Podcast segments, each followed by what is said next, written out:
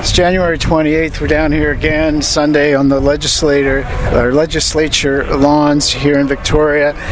This is the solidarity rally and march for Gaza and Palestine generally that have been going on since October. Uh, the today is special. There's labor groups coming out.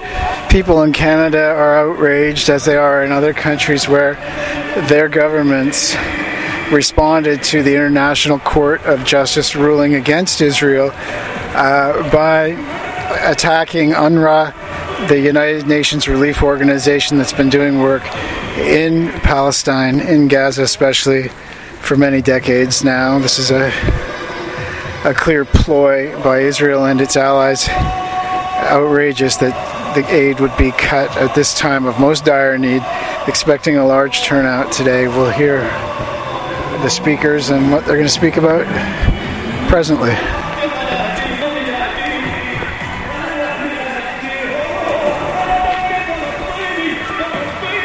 Ceasefire now! Ceasefire now! Ceasefire now! Ceasefire now! Ceasefire now! Ceasefire now! Ceasefire now! Ceasefire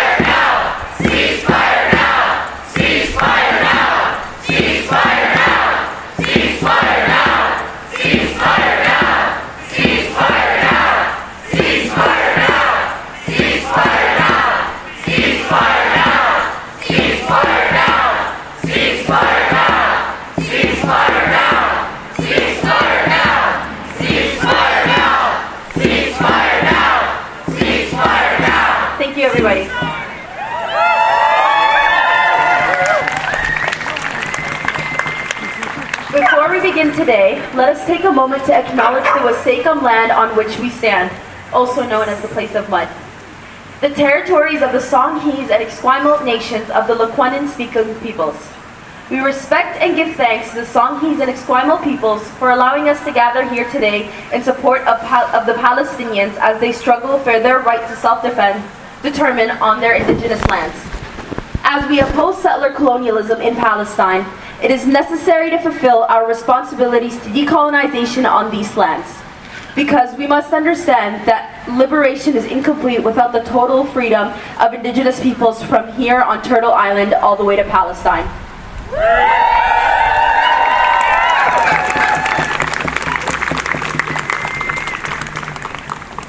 I would like to send out my love and thanks to all of you here. I would like to thank everyone standing in front of me today. It breaks my heart to realize that we have been standing here for the 15th week calling for a ceasefire. Yet in return, my heart is filled with pride to see my community out here week after week standing strong and resilient in the face of oppression.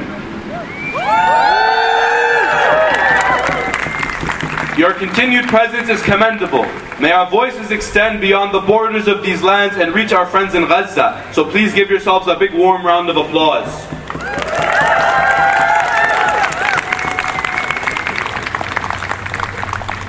Next, I would like to recognize the team of amazing volunteers who work tirelessly week after week, standing united for justice and peace in Palestine to put these actions into motion.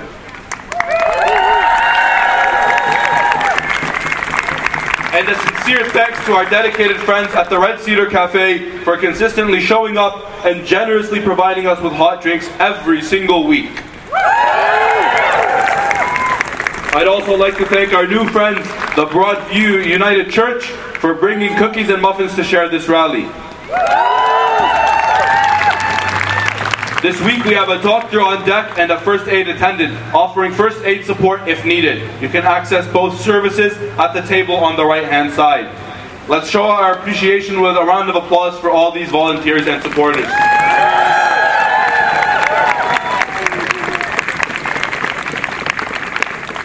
Today, as we witness pivotal moments in our fight for justice, the International Court of Justice just ordered Israel to prevent genocide in Gaza. But let's be real. It falls short of an immediate ceasefire, something South Africa pushed hard for. As Foreign Minister Pandor rightly asked, how do you provide aid, water, and water without a ceasefire? You can't just hit pause on a genocide. This decision is progress, but it is not the end game. It's a call for all of us to step up, to pressure our governments loud and clear. Demand a ceasefire now. The suffering of the Palestinian peoples needs to stop, and our voices are key to making that happen. Yet, as we stand here on the 113th day of relentless bombarding in Gaza, we see the harrowing state. It is nothing short of a crime against humanity. Hospitals in Gaza, unable to function fully, are forced to operate without essential anesthetics. The genocide is worsened by the severe restriction on aid and extension of the siege, which was in place for almost 20 years. We watched a heart wrenching scene unfold as occupiers stood in front of aid trucks with flags and music. And even if those aid trucks were permitted, basic medical devices such as insulin, pen, insulin pens remain prohibited. The Gazans are living in makeshift tents, now tragically flooded by the unforgiving winter rain. We must not and will not let this dire fate define the destiny of Gaza. Which is why we are still here and we will continue to demand a permanent and complete ceasefire, the opening of unlimited humanitarian corridors, a complete end to the genocide in Gaza. We also demand the international community holds Israel accountable for its recurring war crimes. We demand that Canada pulls its ambassador from Israel. We demand a weapons embargo on the terrorist state. And we demand the banning of all Israeli imports that originate from illegally occupied territories. We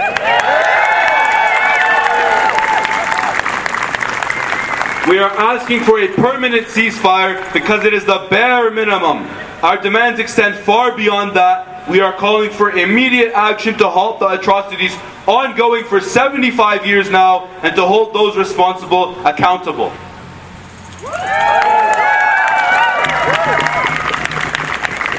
Free, free Palestine!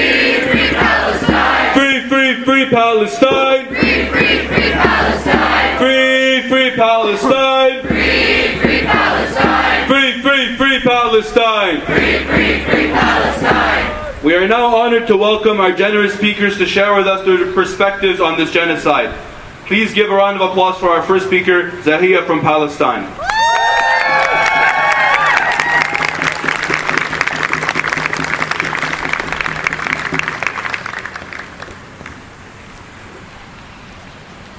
Hi, everyone. As I stand here to talk about Palestine today, I would like to first acknowledge the territory of the Lekwungen, Songhees, Esquimalt, and Wasanich, and Wasanich people whose land I work, live, and learn on. I acknowledge that we are guests on these lands. Secondly, I would like to thank every single person here including the beautiful familiar faces that I have seen every week as we stand to fight for liberation.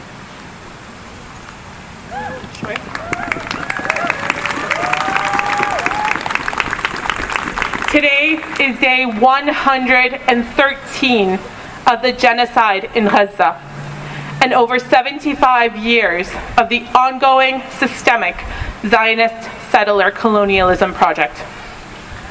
I stand here today as a Palestinian woman and a mother. I have two beautiful children who I can't imagine my world without. It breaks me that in Gaza, a Palestinian child is killed every 15 minutes. Children are losing their innocent lives in the wake of relentless bombardment, injuries, and starvation but also succumbing to fear induced heart attacks. Every 15 minutes, a parent loses their whole world, their entire universe, their breath, their soul, their everything. Every 15 minutes, a parent's world turns upside down, and not because of sickness or a natural disaster, but because of the deliberate and systemic destruction inflicted upon a population of over 2 million people directly caused by humans. We need to remember that these children aren't numbers. They have names, personalities, hobbies, and they were someone's entire universe. Here are the statistics of only some of the 11,500 children killed in Gaza so far by age group. 258 infants who did not get a chance to reach their first birthday. 241 one year olds who did not get the chance to take their first steps. 247 two year olds who did not get the chance to voice their first words. 271 three year olds who did not get the chance to experience their thunderous threes. 238 four year olds who were deprived of the joys of preschool. 297 five year olds who did not make it to kindergarten. 254 six year olds who did not get the chance to negotiate eating ice cream before dinner. 225 seven year olds who broke their young friendships. 212 eight year olds who did not get the chance to score their first soccer goal. 236 nine year olds whose ages, ages didn't reach double digits. 211 10 year olds whose lives ended before adolescence. Keep in mind, these are a small portion of children whose names were identified. Many are still missing under the rubble, while the others, their little bodies were rendered unidentifiable. My child always asks me what my biggest fear is, and I say insects. Yet, as a mother, my true unspoken fear is the idea of leaving this world and my children behind, forcing them to navigate the challenging journey of growing up without my presence. The love and protective instincts I feel for my children are universal emotions shared by parents across the globe. If I leave the world, who will love my children as much as I do? Who will they run to with their worries and joys? Who will hold them tight and comfort them when they're sick? The mere thought of these uncertainties weighs heavily on my heart. In Gaza, two Palestinian mothers are murdered every hour. It has been reported that 20, 25,000 children have lost at least one parent. The acronym WCNSF, Wounded Child, No Surviving Family, is unique to Gaza and was coined by aid workers and medical personnel. This acronym illustrates the reality of thousands of children in the Gaza Strip. These young souls, already severely injured and maimed by the effects of genocide, face an additional layer of loneliness and vulnerability without surviving family members to care for them. British doctor Ghassan Abu Sitta said, and I quote, There is no lonelier place in this universe than around the bed of a wounded child who has no more family to look after them.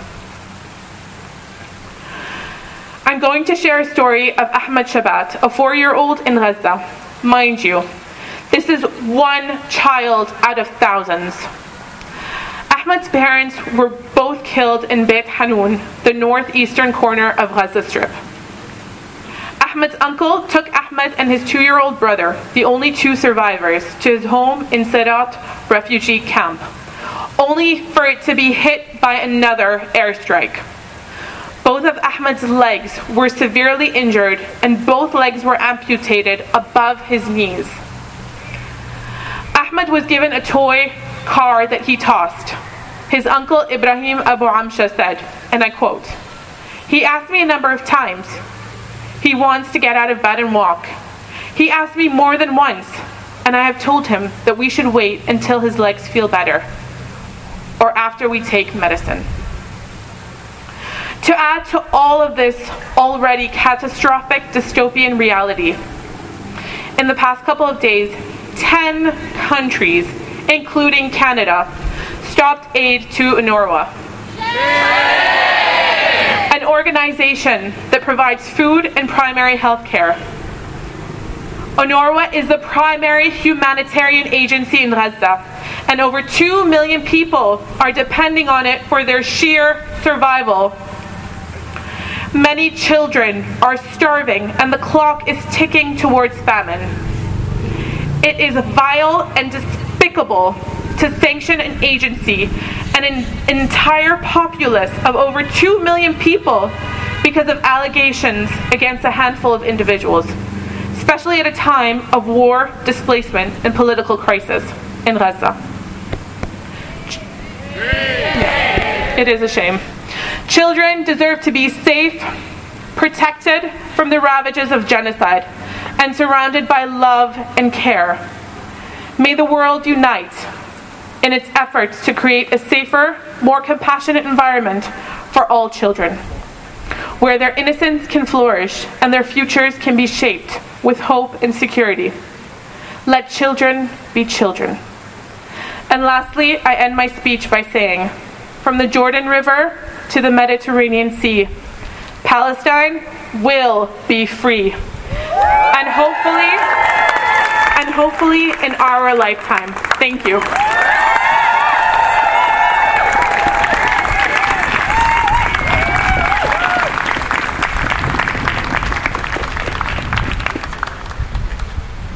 I have literally no words to follow up to that. Um, so I'm going to welcome our next speaker, uh, Nepawi Kakanusit from the indigenous community.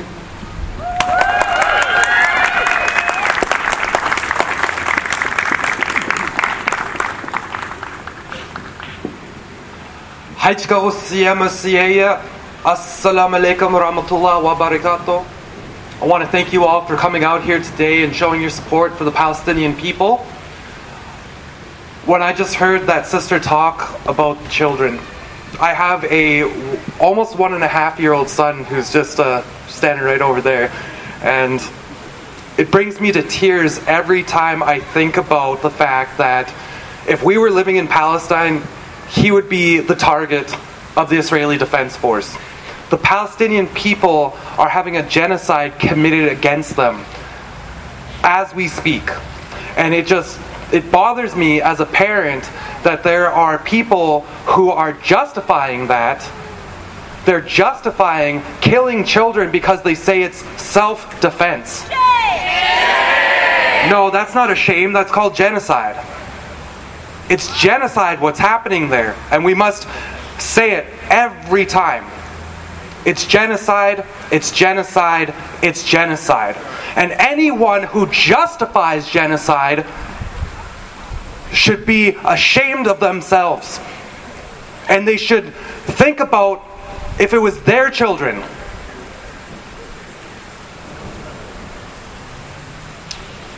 There's certain people that are protesting this protest right now. I can't even understand how you could do that. I hope they don't have children. Because you're protesting people who are speaking out for women, for children, for people who have been exterminated for simply being who they are. 20, over 26,000 Palestinians have been killed and are continuing to be killed by the Israeli Defense Force, or the so called Defense Force. It's really an occupation force. And they're protesting. What they're really protesting and what they're saying is they're okay with children being killed. And men. Yes, that's right. And elders. The lifeblood of the Palestinians is being drained as we speak. It's genocide. The International Court of Justice is moving forward with the case, and they've asked for the Israelis to do everything they can to prevent violations of the UN articles on the prevention of the crime and the punishment of genocide. They believe that there's enough evidence to support that. And yet the Americans are sitting there and saying that there's no grounds for this. It's a baseless accusation. Well, how could that be if the International Court of Justice is willing to hear the case?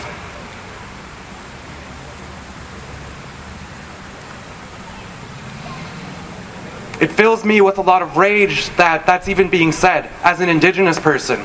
Seeing other indigenous people being targeted and slaughtered and murdered and exterminated for simply being who they are. That's what happened here in Canada as well to indigenous people. My grandmothers went to residential school. They were the victims, the targets of a genocide. And that's why I'm here as an indigenous person. Is because what's happening in Palestine is the same thing that happened to indigenous people here in these lands. No different. It is for the same reason. They want the land. They want the resources that are on that land, and they want to clear the people out. So we must continue to come out here, indigenous, non indigenous, Muslim, non Muslim, Christians, Jewish people, everyone. We must all unite and come and stand together against this genocide.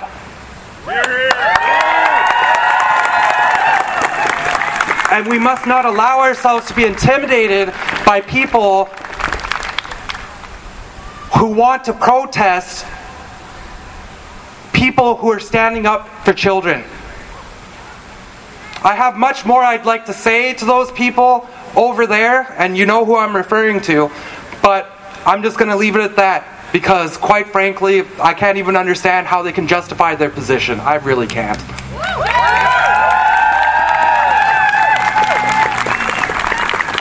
But I don't want to take too much more of your time. I just want to say again, thank you all for coming out.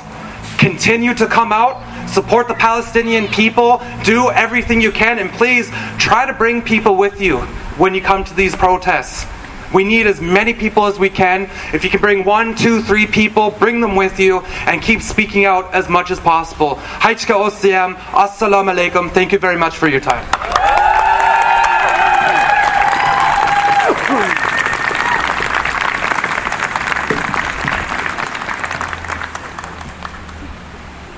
Thank you, Brother Nepawi. Next, I'd like to welcome Ryan Bro, who is a teacher here in Victoria, a member of the Greater Victoria Teachers Association, British Columbia Teachers Federation, and a delegate to the Victoria Labour Council. Please give him a round of applause.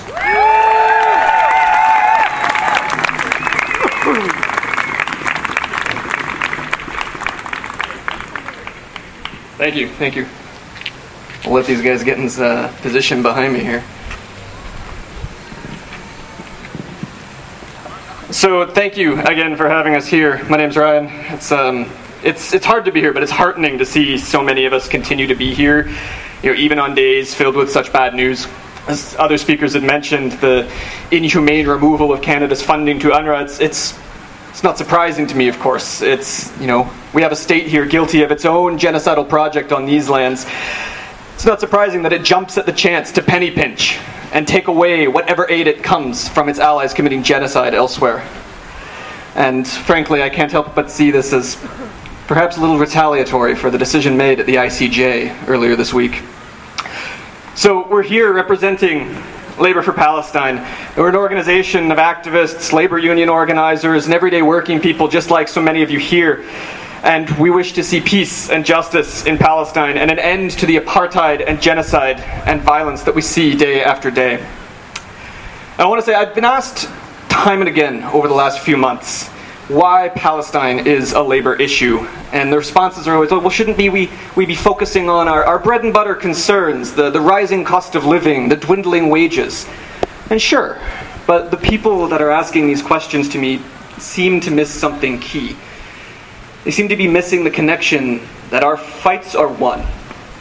That the people being bombed in Gaza are working class people just like us. That we owe them our solidarity. Solidarity to fellow working people, not to these states that try to crush us. We have a very clear example right here that I think helps illustrate how this connection is formed. Only a few days ago, Dr. Natalie Knight at Langara College in Vancouver was fired for her support of Palestine. This after the university had found that she had not violated any policy, was well within her charter rights of free expression. But this, it seemed, was not good enough for the Minister of Post Secondary Education, Selina Robinson, who personally called for Knight to be fired and met with Langara College leadership prior to her dismissal. The Knights Union, the Federation of Post Secondary Educators of BC, I think says it best. Quote, This was an unprecedented and inappropriate intrusion into the institutional autonomy of Langara College and an astounding statement for a minister to make about a faculty member at an institution under her jurisdiction. The timing and political meddling by the minister in the process taints the college's actions and fatally undermines the notion of institutional independence. Unquote. If the final stage of genocide is denial, then what we are seeing is Canada setting the groundwork for just that through the punishment of any who would speak out. So we need to make the stakes clear. Bosses who cut our wages, gouge us at the grocery store, landlords who devour our rents, uh, in our meager incomes in rising rents on stolen land, the Canadian settler state itself that destroys what public service remains to us and responds with policing instead of care when problems arise. These are the ones that are arm in arm with those who sell weapons to the state of Israel and rain bombs on Gaza. Arm in arm with apartheid and colonialism. Our foes do not live in Gaza or arrive by boat. They live in penthouses and arrive by limousine. And they work in the building behind us.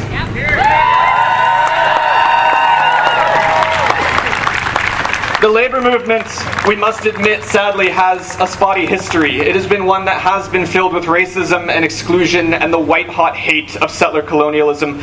But it also has a proud history of solidarity, which we see here and throughout the arc of our struggles. South African apartheid, the dictatorship in Chile, civil rights and the anti war movement all have been labor's struggle too. And decolonization around the world always forces labor in countries like Canada, imperialist countries, to ask ourselves one simple question Which side are we on?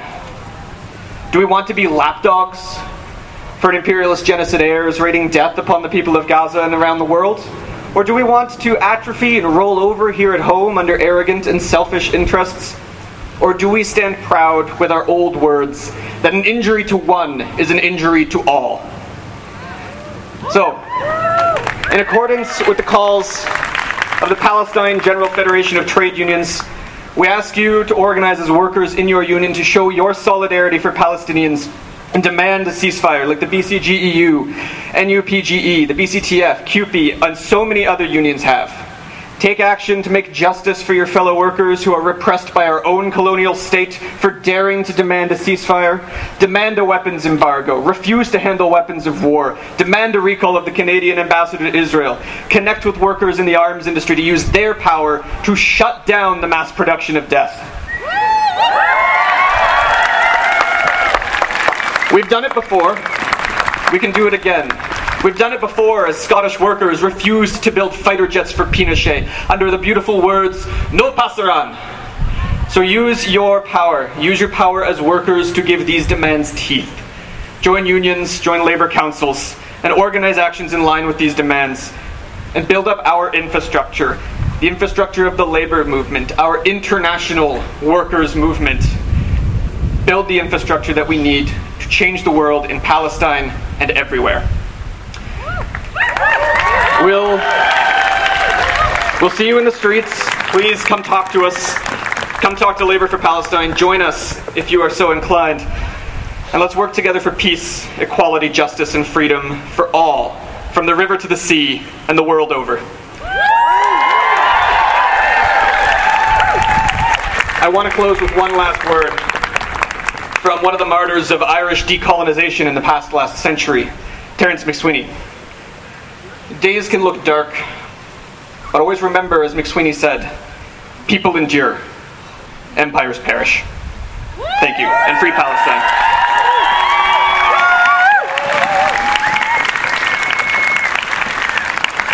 A big thank you to all our speakers for sharing their insights and perspectives with us today. Your voices contribute significantly to our cause, and we are grateful for your commitment and presence. Can we get one last big round of applause for all our speakers?